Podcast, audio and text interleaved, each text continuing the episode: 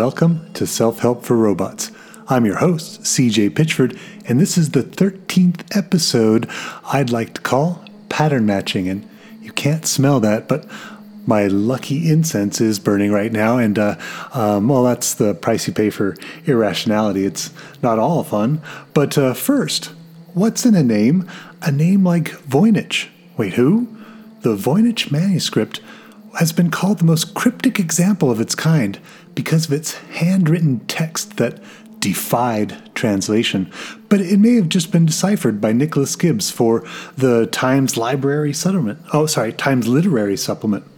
Mr. Gibbs detailed similarities among popular medieval medical manuscripts and the contents of the Voynich manuscript, and you could follow the link for more from the selfhelpforrobots.com website.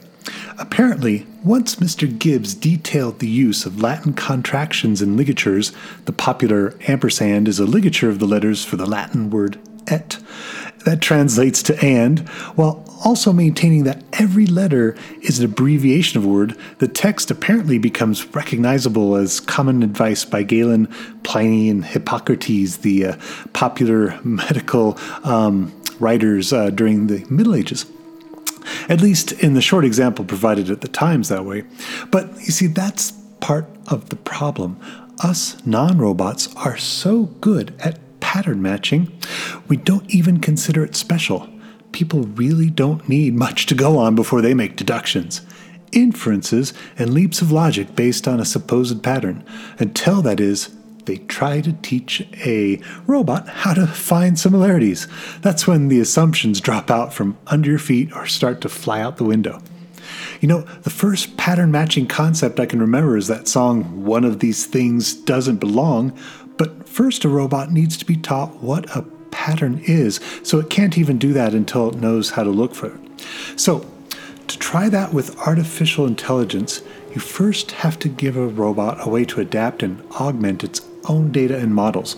A face doesn't always have two eyes and a mouth visible, but once learned, the pattern persists even when truncated or hidden. Facial recognition systems are getting better, but they're fairly easy to trick. Well, remember the manuscript I mentioned? The reaction to Mr. Gibbs' proposal from the research community of professionals and amateurs alike is that his facile explanations uh, is insufficient to explain the encrypted text, as the decrypted versions aren't grammatical and in some cases appear nonsensical. It's possible that Mr. Gibbs is seeing patterns where they don't truly exist. Machine learning, as a discipline, tries to ameliorate the process by using sheer numbers. The more you look at the patterns, the thinking goes, the better you become at avoiding false positive matches. But just because machine learning can predict when I will get cancer doesn't mean that there are other ways to learn that from the same information, the data. My cells and their functions are already there, and there are other methods to detect when I will contract a disease. Now, machine learning can only tell us what we already know or ought to already know if we looked. Yet, in order to learn something completely new, we first have to program the basis for knowledge. Instead of linear processing now being pushed to its limits in machine learning, we can expand the scope of processing by examining nonlinear, non binary, even irrational approaches. Once a non robot like me is exposed to a pattern, other concepts are routinely evaluated in comparison to that pattern, and like the song and game I mentioned above, the ability to see patterns is assumed. The struggle for machine learning isn't in finding something that doesn't fit the pattern, but it's how to create new patterns. If non robots are seeing patterns where they don't exist, while robots struggle to even develop the ability to match patterns as effectively, we need to think, well, rethink our approaches to the entire problem.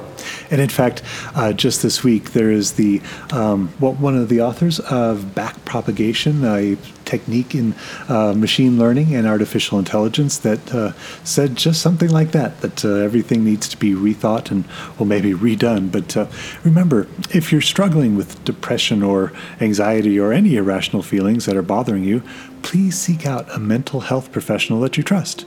And as always, robots and non robots, keep helping yourself.